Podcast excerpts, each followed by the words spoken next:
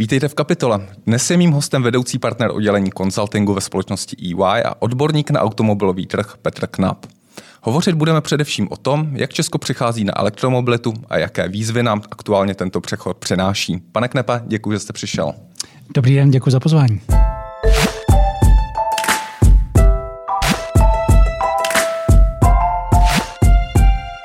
Když je řeč o výzvách, první velká výzva z pohledu majitelů, uživatelů automobilů je vysoká cena elektromobilů. Je to něco, co přestane hrát roli v průběhu let, jak, se bude, jak budeme adoptovat tuto novou technologii, nebo je to bariéra, která je neprorazitelná? Tak, to je dobrá otázka toho zahledění do budoucna. Já začnu tím eh, tou současností, což hmm. je to přesně, jak říkáte, cena, pět let se na to ptáme českých řidičů, tak v Česku je to bariéra číslo jedna, až za ní následují ty ostatní. Ta uh, cenová bariéra se samozřejmě bude vyvíjet, jako každá nová technologie začíná na nějakým vyšším bodě, uh, podobně jako má tu křivku toho zlevňování do budoucna nakreslenou Tesla, taky mají nakreslené všechny hmm. automobilky a konec konců k tomu směřuje, pokud se nestane nějaký další dramatický disruptivní vliv, i to, že cena za kWh v baterii prostě klesá a dneska už se blíží těm magickým 100 dolarům a ta je pořád nějaká zhruba, řekněme, třetina hodnoty toho vozu. Takže i tohle vede k tomu, že se hmm. budou snižovat se zvětšujícími objemy, se to bude snižovat samozřejmě dál. Takže tahle bariéra by se měla snižovat a konec konců už dneska podle toho, na kolik kilometrů to napočítáte, ale celkový TCO nebo celkový náklady mm-hmm. za vlastnictví, za dobu vlastnictví už dneska vychází srovnatelně spalovacího motoru i, e, i elektromobilu. Když se zeptám uh, laicky, kdy budou elektromobily podobně dostupné uh, z hlediska té počáteční investice, jako jsou v současnosti auta se spalovacím motorem. Protože pokud se podíváme na nějaká čísla, tak elektromobily začínají přibližně na 500 tisících korunách, ty skutečně malé. U těch spalovacích motorů to je to samozřejmě výrazně nižší ta, ta vstupní bariéra. Ty odhady se liší, jestli to bude za 3 až 10 let, ale hmm. pravděpodobně se to stane. Ono se to bude dít jako vlastně ve dvou směrech. Jednak, že budou zlevňovat elektromobily, jednak, že nám budou zdražovat spalovací motory, protože hmm. do toho ještě kromě veškerých regulací, na které asi narazíme, jako je CO2, tak bude třeba Euro 7 a další věci, které budou prodražovat technologie spalovacích motorů. Hmm. Eh, vy už jste to částečně zmínil, jaká je největší nákladová položka právě v ceně elektromobilu? Je to skutečně ta baterie, o které se hovoří, že, že, že eh, tam je ta největší cena, která, která tvoří vlastně tu výslednou cenu toho auta? Určitě, určitě. Samozřejmě záleží na, na typu hmm. toho auta do zásuvky, že jo, aby jsme to nějak trošku rozklasifikovali, tak já rád používám auto do zásuvky a v rámci toho buď čistý bateriový elektromobil nebo plug-in hybrid. A v rámci toho, podle toho, jak velkou baterku tam dáte, tak samozřejmě podle toho se liší, eh, liší podíl na té ceně. Hmm. Ona může být skoro až třeba poloviční, nebo aspoň bývala, když ještě eh, baterie byly trochu dražší. Teď ta křivka prostě klesá a objevujeme se někde kolem třetiny, eh, třetiny ceny baterie, ceny, ceny hmm. celého vozu, což samozřejmě je ta největší hmm. položka. A poměrově to bude dále klesat, například ze třetiny dále ke čtvrtině a, a tak dále? Tak tohle jsme popravdě v ani neskoumali. Takhle jsem o tom nepřemýšlel. Váš odhad? Je to možné, to bude dál klesat. A ono záleží na tom, kolik budete dávat nového softwaru, jak se bude vyvíjet ta, hmm. ta část, jakoby, řekněme, inteligence v tom elektromobilu, kam se bude posouvat tenhle ten standard. Hmm. Jo. Ale baterie samozřejmě pro vás bude pořád to, co ono se vlastně říká analogicky, to, co dneska jsou motory ve spalovacích, spalovacích autech se spalovacím motorem, tak vlastně baterie v tom, hmm. v tom elektromobilu, protože ta rozhoduje v zásadě o dojezdu, což je jedna ze základních charakteristik, o výkonu jako takovém a to, jak to samozřejmě s propojíte s elektromotorem, tak vlastně celý jízdní zážitek vlastně vám definuje do značné míry baterie. Hmm. Eh, když se vrátím, eh, zmiňovali jsme tu vstupní bariéru, která se srovná podle, těch, podle toho odhadu, zmiňoval jste 3 až 10 let přibližně. Eh, máme tady nedávno představenou regulaci Evropskou komisí balíček Fit, Fit, Fit for 55, pardon, který v jednom z těch asi 18 návrhů se zabývá i e, automotive segmentem a e, navrhuje, ještě to není schválen, ale navrhuje zákaz prodeje spalovacích motorů v Evropské unii po roce 2035, nových vozů teda. E, jak se na to díváte a do jaké míry to, to, to zahýbe vlastně, dopadne na výrobce evropské, evropské automobilové? Tak to je strašně komplexní otázka. V podstatě dá se na to podívat několika úhly. Za prvé, ten svět k tomu směřuje. Samozřejmě v nějaké koexistenci průmyslu s tím, kam se ta regulace celá posouvá. To znamená, už i automobilky samotné se předháněli, řekněme, v posledních 12 měsících s prohlášeními, kdy vyrobí nebo kdy přestanou vyvíjet a kdy vyrobí poslední hmm. auto se spalovacím motorem. A vlastně se jako dramaticky neliší tyhle ty tyhle ty roky, je to třeba 32 nebo 34 nebo 35 dokonce někdo přesně, myslím, že Volkswagen. A na druhé straně to máte země, které taky se vlastně předhání v tom a dneska podle mě je 7 nebo 10 zemí, které v Evropě už mají stanovený hmm. finální termín, eh, kdy se naposledy můžou prodávat u nich eh, auta se spalovacím motorem. Hmm. Ten nejzaší termín je 2040, tam jich pár taky je, ale jsou i země, které podle mě, nevím, jestli Norové jsou už 25, někdo je 30, hmm. někdo je 35, teď to v hlavě nemám přesně. To znamená, je to vlastně souběh minimálně v té v té Evropě to jakoby směřuje k tomu, že, uh, že a teď, a teď pozor, nebavíme se čistě jenom o bateriových elektromo, eh, elektromobilech, ale o tom, že jakoby čisté pohony eh, z pohledu emisního by měly vlastně zmizet z Evropy někdy v těch v polovině 30. let a do konce 30. let z pohledu jako nově vyráběných vozů je celkem asi jasná věc. Hmm. Takže automobilky jsou na to připravené jinými slovy, nebude to představovat pro ně zásadní problém. Zmiňujete, že mají vlastní plány, stejně taky ty zem, z, země, kde působí, kde prodávají. Automobilky v tuhle chvíli vlastně se museli, museli na to už chystat a ty signály dostávali prostě průběžně posledních několik let, řekněme až skoro pět hmm. let. Bylo jasný, že ta trajektorie někam tam směřuje.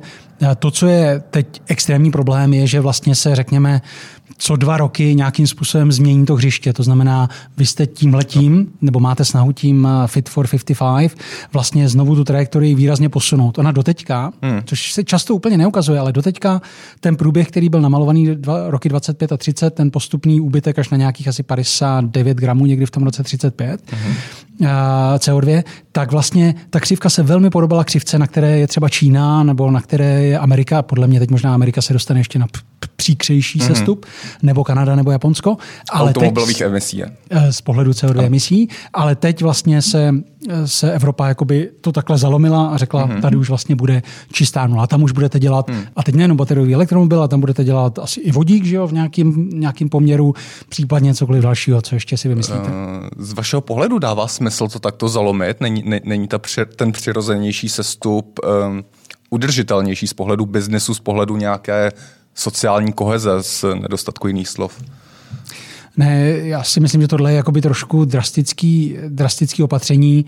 Eh, jednak asi zhruba souhlasím s tím, co říkáte. Jednak mi přijde ještě nešťastnější, že je to vlastně něco, kdy znovu jako překresluje toto hřiště. Jako byste hmm. vůbec nebral v potaz, že průmysl, který zaměstnává miliony lidí v Evropě, má vývojový cykly pěti až sedmiletý a pracuje se strašně složitým a dlouhým dodavatelským řetězcem a s desítkama tisíc komponent reálně, hmm. nebo malýma desítkama tisíc, ale prostě tolik věcí dáte do auta a musíte se synchronizovat to se svými, se svými dodavateli a konec konců teď krásně vidíte, kdy poměrně malý a krátký výkyv, když se to tak vezme, to znamená covid před eh, rokem a půl mm-hmm. a v očekávání propadu trhu vlastně jakým způsobem rozkolísalo celý ten průmysl, když vezmu jenom čipový eh, příklad čipů, je to je vlastně důsledek toho, že automobilky řekly někdy v březnu, v dubnu pravděpodobně bude mít propad. Ano. Jejich dodavatelé řekli a sakra, tady se nebude nic objednávat, tady bude mít taky propad a zastavili svoje objednávky v čipech. Teď, hmm. než se vrátí zpátky na tu křivku, jim to může trvat ještě klidně další rok. Hmm. Uh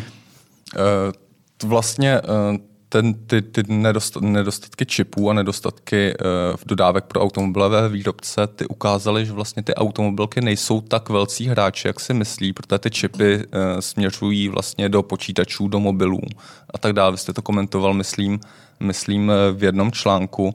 Zmiňujete tedy ten rok od, odhad jednoho roku, než se ta situace vrátí do normálu ohledně těch čipů, ne, než skutečně na tom trhu, než se ta výroba znovu rozjede a, a ty odstávky, který, který máme třeba i ve Škodovce, tak pominou? Tohle je jako otázka za opravdu za miliardy, ne za milion, jak se říká, dolarů, ale za miliardy. A protože se bavíme o desítkách miliard ztrát tohohle průmyslu pro, hmm. kvůli čipům. A vlastně ty odhady se neuvěřitelně posouvají. Byla, byl nějaký konsenzus, bych řekl, někdy v prvním kvartále, že do konce roku se věci stabilizují tohle roku. A teď už bych řekl, že jsou to spíš optimisté, kteří očekávají v půlce příštího mm-hmm. roku nějakou stabilizaci a, a, a vyrovnání té situace. Ono to vypadá, že vlastně ve chvíli, kdy jakoby se trošku věci stabilizují, tak přijde ještě zase nějaká další pohroma, jako prostě covidová pandemie hmm. v, v Malajzii nebo prostě suchý, extrémně suchý období na Tajvanu. Všechno tohle byly faktory, které zase jako omezily trošku té kapacity. Hmm. Ono i, i, i, v, i v Evropě vlastně ta, ta, ta čipová, eh, ty čipové nedostatky a ta nedostatečná nabídka eh, tak vlastně se trošku uh, kříží právě s tím představením toho balíčku Fit, Fit for 55 a, a ten pohled těch regulací a tlaků a náhod a událostí tak zesiluje ten efekt. A tohle si myslím, že právě je docela dobrý ještě dát do kontextu, co jsem tady jenom zatím tak nahodil, ale hmm. jestli se tomu budete chtít eh, věnovat někdy víc, tak mě zastavte, ale ta Euro 7 jako nová ano. vlastně regulace emisní, která by se měla sfinalizovat letos na podzim a měla být platná hmm. někdy po roce 25, tak je vlastně další z tohohle a nevím, jestli říct smrtícího koktejlu, ale prostě velmi nebezpečného koktejlu, kdy zase přidáváte vlastně úplně nový modely měření, úplně nový modely hmm. měření hmm. částic, uh, úplně nový podmínky, za kterých to chcete měřit. To znamená motor zastudená v plném záběru ve 2,5 tisícech metrech, hmm. plně naložený s přívěsem, vám má vlastně produkovat ty minimální emise, kam to chcete srazit touhletou novou normou. Hmm. Tohle je jasně další zásah, který bude znamenat tisícovky, tisícovky euro v nákladech na autě jako navíc. Hmm. Eh, my už jsme částečně zmínili dopad na ty dodavatele, ale, ale často se píše nebo hovoří primárně o těch automobilkách a ty, ti dodavatele, na kterých je do velké míry postaven i ča, část tuzemského průmyslu, tak, tak se opomíjejí. Jaký bude dopad toho přechodu podle vás právě na tenhle ten dodavatelský segment. To jako uvádíte sem velmi správně, protože jakoby se kvůli tomu, že jsou viditelnější jako v domácnosti, řekněme ty household names, že jo, ty automobilky, a jako jednotlivý podniky jsou vlastně jako asi největší v tom průmyslu, ale někdy se trochu zapomíná právě na to, co hmm. říkám, na ty, na ty desítky tisíc komponent, který se vyrábí v dodavatelských organizacích a byť tam jsou taky veliký hráči, jako jsou Boschové, Magna, Valeo, Faurecie, tak eh, je tam spousta maličkých a pracují typicky vlastně s menšími maržemi, jako protože celý to odvětví, hmm. ono nejde na úžasných maržích, to vlastně jakoby celá ta regulace úspory a, a v zásadě ne úplně dramaticky rostoucí ceny, když si vezmete prostě v nominálu, hmm. jak se posunuly auta za posledních eh, 30 let, řekněme, tak ono to jako vůči, vůči platům prostě spíš jde relativně hmm. dolů a nějak dramaticky to neroste, spíš tam přidáváte dramaticky bezpečnostní funkce, výkon, efektivitu, Jasně. úspornost, všechno. Takže tohle všechno vlastně v celém tom řetězci ubíralo ty marže a dneska není výjimkou, že jsou hmm. dodavatelé, kteří jedou na úrovni prostě 1-2% marže opravdu na, hmm. na prostý minimum. Teď pracují ještě s menšíma objemama kvůli covidu, kvůli, kvůli nedostatku jiných komponent, tak objednávky jsou celkově výrazně nižší a tam jste to vlastně doháněl tím objemem. Takže ten život dodavatelů je strašně těžký. To byl jenom krátký antré. A v tomhletom, v tomhletom nelehkém momentě vlastně oni ještě navíc, dodavatelé, zejména ti, kteří jsou závislí na komponentách pro spalovací motory, hmm a če, na čemkoliv od převodovky po výfuky a tak dál, tak vlastně eh, najednou vidí před sebou to, že možná ještě získají jeden projekt, protože jedete z projektu na projekt, když vám trvá, eh, trvá životní cyklus toho auta prostě těch 5, 6, 7 let maximálně, hmm. tak vlastně získáte projekt. Oni můžou získat ještě jeden třeba, pokud se blíží jim někdy, ale ten už pravděpodobně bude poslední. Hmm. A pro ně je to o tom, že vlastně potřebují taky nějaký objem, aby živili tu fabriku ve chvíli, kdy prostě místo těch nevím, pěti projektů tam najednou dostanete maximálně dva, tak už tu fabriku v zásadě neuživíte, potřebujete to spojit s jinou. To znamená, jako ta restrukturalizace pro tuhle tu exponovanou část bude poměrně významné. Naštěstí minimálně v Česku se zdá, že není tak veliká, mm-hmm. pokud se nadechujete k této otázce. Nadechuju tak... se k té otázce. Máte nějaká konkrétnější data? Například, eh, jak velká poměrná část těch dodavatelů automotiv segmentu v České republice je stoprocentně nebo z majoritní části závislá eh, na dodávkách pro, pro spalovací motory? A tahle analýza jsme se vlastně asi dvakrát o ní pokoušeli v jednom projektu letos a pro Autosap asi před třemi lety. Ono se to jako neidentifikuje úplně jednoduše dobře, protože získat jakoby vnitřek té továrny, čím je vlastně přesně jakoby za, zaplněná, nebo co se v ní dělá, protože velká většina těch rozhodujících, kde se jedná o ty velké objemy a velké čísla, hmm. tak má vlastně několik programů jo, vedle sebe, že nedělá úplně jenom jednu, jednu komponentu. Hmm. Takže ten hrubý odhad je, že zhruba čtvrtina dodavatelů v Česku by nějakým způsobem byla zasažená, protože dělá mm-hmm. nějaký komponent, ale teprve jakoby relativně malé procento, teď bych asi ještě neříkal přesné, protože je to velmi čerstvě, teď to diskutujeme s klientem, tak uh, relativně malé procento ještě z toho hmm. by, mělo být, eh, by mělo být eh, zasaženo jako významněji. To znamená, jako by to číslo, řekněme, že je single digit, hmm. jednociferné v procentech z hlediska toho, objemu, teď neříkám počtu dodavatelů, někteří z maličkých můžou být zasaženi víc, ale mm. jako řekněme objemu zaměstnanosti, objemu tržeb, tak by to nemělo být zas tak dramatické, jako se to může zdát úplně mm. navenek, protože to auto má ohromnou spoustu komponent, které pořád, pořád fungují dál a navíc třeba kabeláže a tak dále naopak porostou. Uh-huh. Uh... Jak se, kdy, když se posuneme o obrázek, o dva obrázky výše, jak, jaký to bude mít dopad vlastně na ekonomiku České republiky? Protože automotive, automotive segment eh, se na HDP podílí asi z 10%. České republice 9 a něco, 9, no, mezi 9 10. Bude to mít nějaký vliv, ten přechod na elektromobilitu a s tím související vlastně konsekvence? Uh, hovořili jsme tady o tom subdodavatelském řetězci. Tady hodně záleží na tom, jestli to vezmete vlastně jako ceteris paribus, že se nezmíní nic jiného, ale ono se zmíní. Já si myslím, že v podstatě v Česku nemáme šanci dlouhodobě hrát významnější roli v eh, té nové mobilitě, pokud tu nebudeme mít nějakou továrnu na baterie. Mm-hmm. To si myslím, že asi souhlasím s tím, co možná z části je trošku propaganda možná vlády a tak dál, ale ono fakticky je to strašně důležitý signál. Eh, za prvé, signál toho, že to myslí ta země vážně a že to, kde minimálně významnou část prostě mobility budou zajišťovat eh, bateriemi poháněné vozy, uh-huh. tak eh, že, že v tom chcete hrát roli, což třeba teď velmi jasně, nekompromisně a a, a s penězi na stole deklaroval Španělsko už někdy třeba mm-hmm. před rokem a jede tím letím směrem. Takže pro nás je to za A symbolický význam, že i ty nové investice, které souvisí s tou novou mobilitou, by měly jít sem, protože tahle země bude hrát významnou roli. A za druhé taky proto, že když se to udělá chytře a dobře, tak to sebou může přinést vlastně i nový investiční příležitosti zajímavý subdodavatelů, eh, ať už jsou to zařízení nebo ať už jsou to subdodávky hmm. do, do té samotné Gigafactory. Hmm. Tak v Česku tady máme nově pod podepsané memorandum, to, to asi z toho, z toho pohledu dobrá zpráva teda o výstavbě Gigafactory. Ehm, z pohledu technologií eh, v Číně byla nedávno představená údajně revoluční grafenová baterie, o které jsem četl řadu komentářů, že je to budoucnost eh, baterií pro, pro automotive segment, nejenom pro automotive segment. Není to částečně i o tom, že než se ta případná naše gigatovárna dostaví, což jsem četl optimistické odhady někde okolo 27-28 eh, roku, takže uh, bude nalezena právě nová, lepší technologie a, a ta továrna už vlastně bude produkovat něco, co nebude potřeba? Hmm. Teď, teď jakoby vytahujete jako na obecnější úrovni na chviličku ještě jenom ano. toho se stavím hrozně důležitý moment toho, co vlastně může působit problémy náběhu té elektromobility, že ten technologický pokrok hmm. je tak neuvěřitelně rychlý, tak. že vlastně auta starý dneska 3-4 roky v zásadě už jsou úplně irrelevantní pro ten nový trh a s, uh, jakou mají zůstatkovou hodnotu a tak dále, to znamená, jak bude druhotný, tak nevím, se k tomu chcete dostat, trh, sekundární trh aut, jak se bude vyvíjet, tak tohle je jakoby strašně důležitý moment, který jste řekl. Zpátky k té Gigafactory. Uh, tu, tu grafenovou baterii jsem, jsem nestudoval, to jste mi poslal před hmm. dvěma hodinama, nestihl jsem se na to podívat úplně v detailu. Um, Mluví se vlastně o, o několika směrech, ty solid state batteries, které by měly vlastně představovat tu novou generaci. Nevím, jestli je to jeden z jejich příkladů. Uh, jo, a po, pojďme jo. v tom obec, obecném smyslu, mm-hmm. nejde, nejde skutečně o tu grafenovou baterii jasně. a tak dále, ale skutečně jo, jo, jo, jo. o ten, o ten, o ten, o ten uh, trh, do, který měří dopředu možná rychleji, než stavíme, než stavíme v Česku Gigafactory. Jasně, nestavíme jenom my. Staví Jasně. těch projektů, řekněme, 30 Jasně. po Evropě, teď, který už jsou jakoby komitovaný. Všechny samozřejmě si vybírají z těch nějakých dvou dnešních hlavních asi technologií, kterými se to dá dělat. A e, jestli budou nové generace baterií, samozřejmě všichni o to usilují.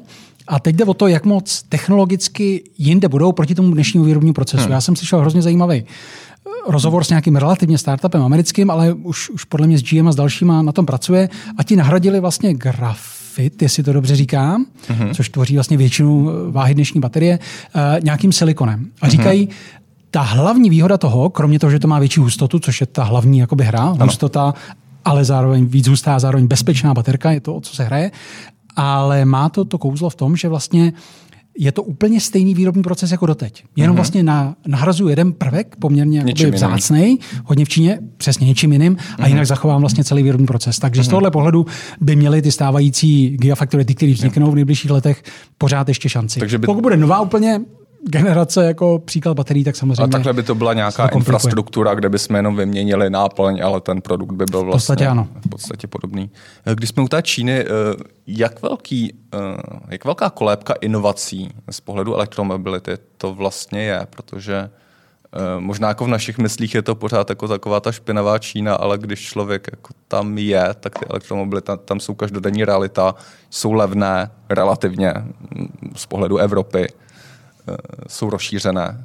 Hmm, hmm. Ne, jako problém nás Evropanů je, že možná průměrný Evropan tak trošku zamrzl na Číně konec 70. let, 80. leta.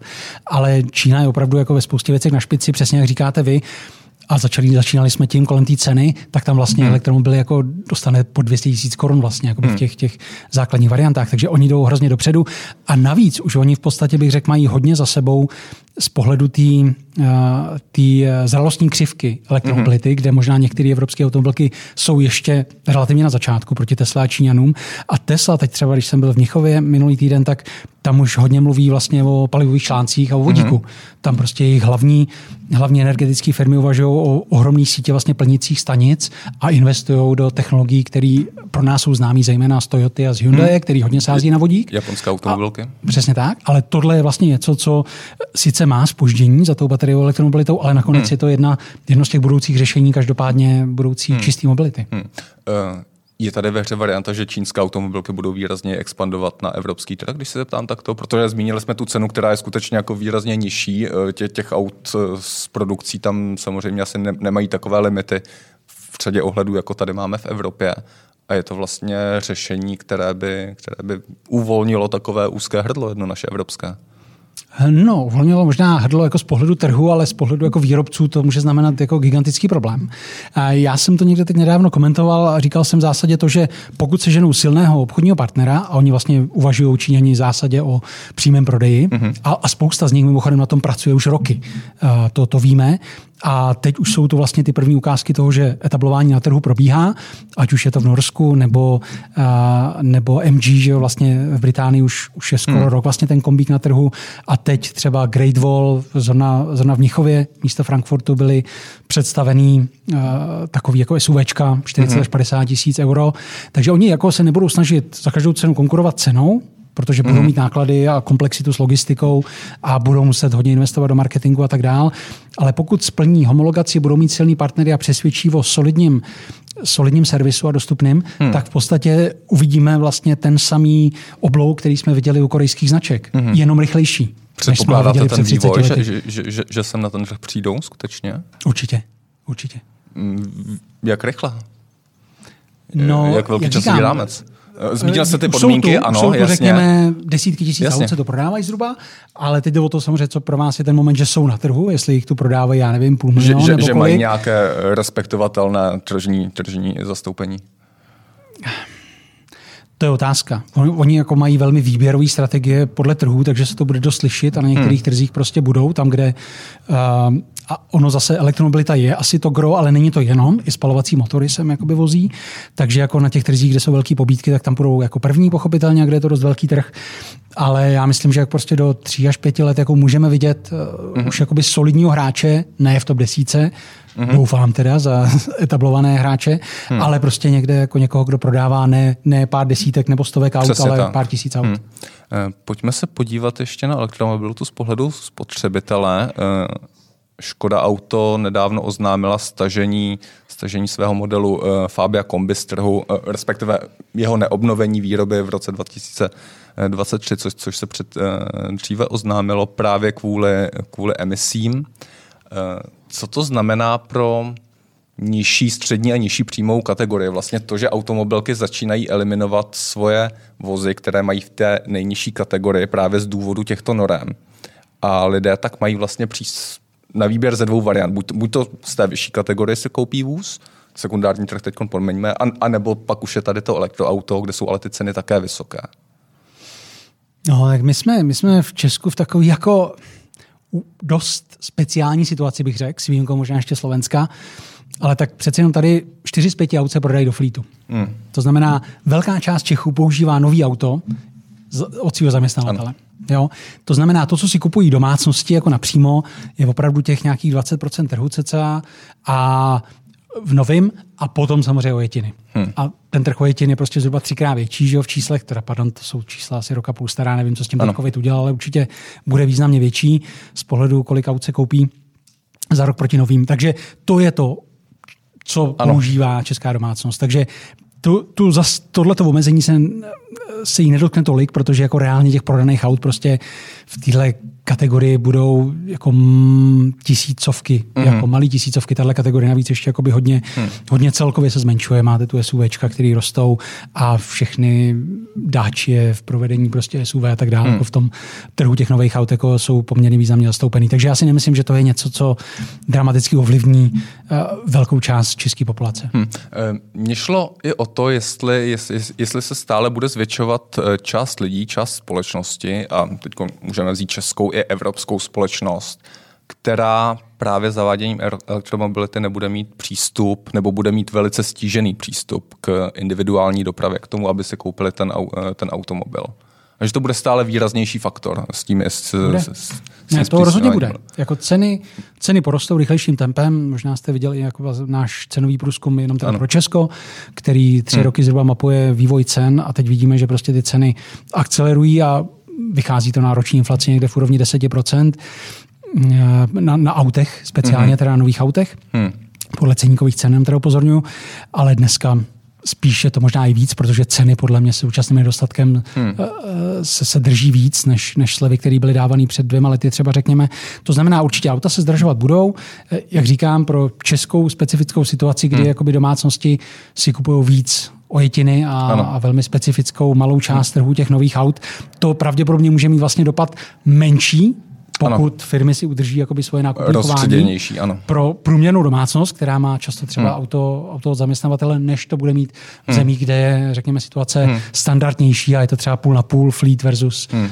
Je skutečně závěr o ten obecný pohled, že zatím, co jsem vnímal, že v posledních 10-20 letech eh, to vlastnictví automobilu bylo takové spíš, až to bylo tržní komoditou, prostě člověk to vzal, hmm. koupil nebo dal dál, tak nyní s nástupem vlastně uh, nových změn, nové transformace, tak se automobil vlastně stává uh, stále, uh, stále cenější, luxusnější věcí, na kterou dosáhne méně lidí.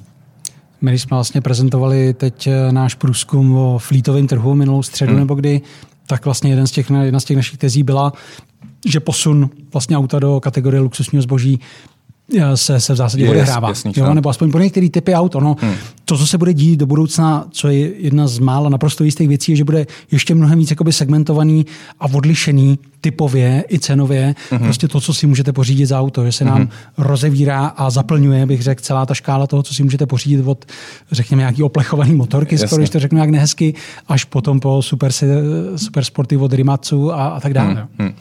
Pojďme v závěru krátkosti ještě na vodík, už jsme ho tady krátce zmínili, ale, ale z toho evropského pohledu je to technologie, které, eh, která je eh, nějak podporována, preferována tak dále. Proto moje otázka vyplývá vlastně ze stavby infrastruktury. Já tady vidím určitou dvojkole, dvojkolejnost, kdy se jednak staví nabíjecí síť pro elektromobily, eh, jednak, a teď mluvím primárně o Německu, vodíkové stanice, jsou tady velké plány, jdou tam velké miliardy. Co je tedy ta podporovaná, preferovaná varianta, nebo je to dvojkolejné? Musí to být dvoukolné, ale ty koleje jsou jakoby úplně jinak průchozí, průjezdní a, a dostavěný z pohledu dneška, jo? protože opravdu jsme výrazně dál z pohledu okamžitý využitelnosti elektromobility, takže logicky a pragmaticky hmm. automobilky berou tohle jako to hlavní hmm. řešení a nemají jinou volbu směrem k té čisté mobilitě na té hmm. příkrý křivce, kterou ano. v Evropě máme. A, a vodík uh, už jakoby si myslím, že je zaregistrován a přesně jak se zmínil Německo, to podle mě kdy před rokem vlastně vyhlásilo velkou eh, strategickou prioritu, ten, ten vodík a, a bude se tam taky posouvat. Ona velká výhoda elektriky samozřejmě je, že když vezmu pomalý dobíjení, což je 90% dobíjení, který uživatelé dělají, ano. tak se odehraje doma nebo v práci a v zásadě hmm. k tomu máte natažený, pokud kabely. mají dostatečný příkon, máte ty kabely. Hmm. Ale u vodíku je to vlastně o tom postavit všechny ty plničky, které hmm. teda samozřejmě mají velkou výhodu, že fungují do těch pěti minut, vám to naplní, ale jako musíte je postavit. A hmm. není to jednoduchá technologie, hmm. mimochodem, což třeba u nás taky Unipetrol zjišťuje, když teď se blíží vlastně dostavba, do konce roku by měla být minimálně na Barandově první stanice. A máte zprávy o nějakém českém plánu například na podporu vodíkové infrastruktury, na podporu vodíku v České republice? Nevím teď z hlavy, co je zatím za peníze, nicméně mm-hmm. jakoby ty plány akční plány čisté, čisté mobility, tak vlastně nějaký drobný podíl vodíku k tomu roku 25 nebo 30, kdy tam ukazují ty, hmm. ty předpokládané počty aut, tak se objevují. Hmm. Uh, tak jo, děkuji vám, děkuji vám, že jste přišel do kapitoly. Možná poslední otázka, do, jaké, do jak velké míry jste optimista, že se ta transformace na elektromobilitu podaří? Například, když vezmeme ten rok 2035, který zmiňuje, zmiňuje ten evropský balíček eh, nebo balíček Evropské komise. Kdybyste se zeptal, kolik bych na to vsadil, tak já myslím, že byl docela opatrný sázkař. On je to trošku vidět i z toho, že já třeba jezdím plug-in hybridem, takže hmm. jako si myslím, že ta transformace by měla být pozvolnější, než, než se odehrává. Vy jste hmm. to tady, myslím, párkrát zmínili, jestli to není až moc rychlý utahování těch šroubů. Já si myslím, že trochu víc by tam měla být ta pestrost a, hmm. a to slovo toho, toho trhu, který jak na straně nabídky, tak na straně poptávky vlastně hledá nějakou rovnováhu hmm. trošku přirozeněji, než se nám to Jasně. teď daří. Takže jako na té cestě může dojít ke spoustě jakoby zádrhelů, protitlaků logicky, každý tlak vyvolá protitlak hmm. a samozřejmě jako ta elektromobilita jako taková, mluví se o tom často, má spoustu úskalí, že jo? dostupnost prostě některých materiálů hmm. a cena elektřiny dneska jako velmi aktuální téma, že jak tohle ovlivní prostě ten vývoj do budoucna. Takže rozhodně to není podle mě jakoby jasný, a, že se to musí povést. Jo. Takže kolik byste vsadil v řádech? Tisíci koruny? Kolik bych řadil, vsadil v řádech? Já bych vsadil určitě desetitisíce a, a myslím si, že jako minimálně část segmentu hmm. na tom bude dobře a některý výrobci se určitě prosadí. Já myslím, že teď už na rozdíl třeba od dva roky zpátky už nemám takové obavy třeba o Teslu, která spoustu věcí dělá extrémně hmm. dobře. Tak jo, děkuji, že jste přišel. Hostem kapitoly byl vedoucí partner oddělení konsultingu ve společnosti EY Petr Knap. Díky, že jste přišel. Díky, hezký den. Naslanou. Naschledanou.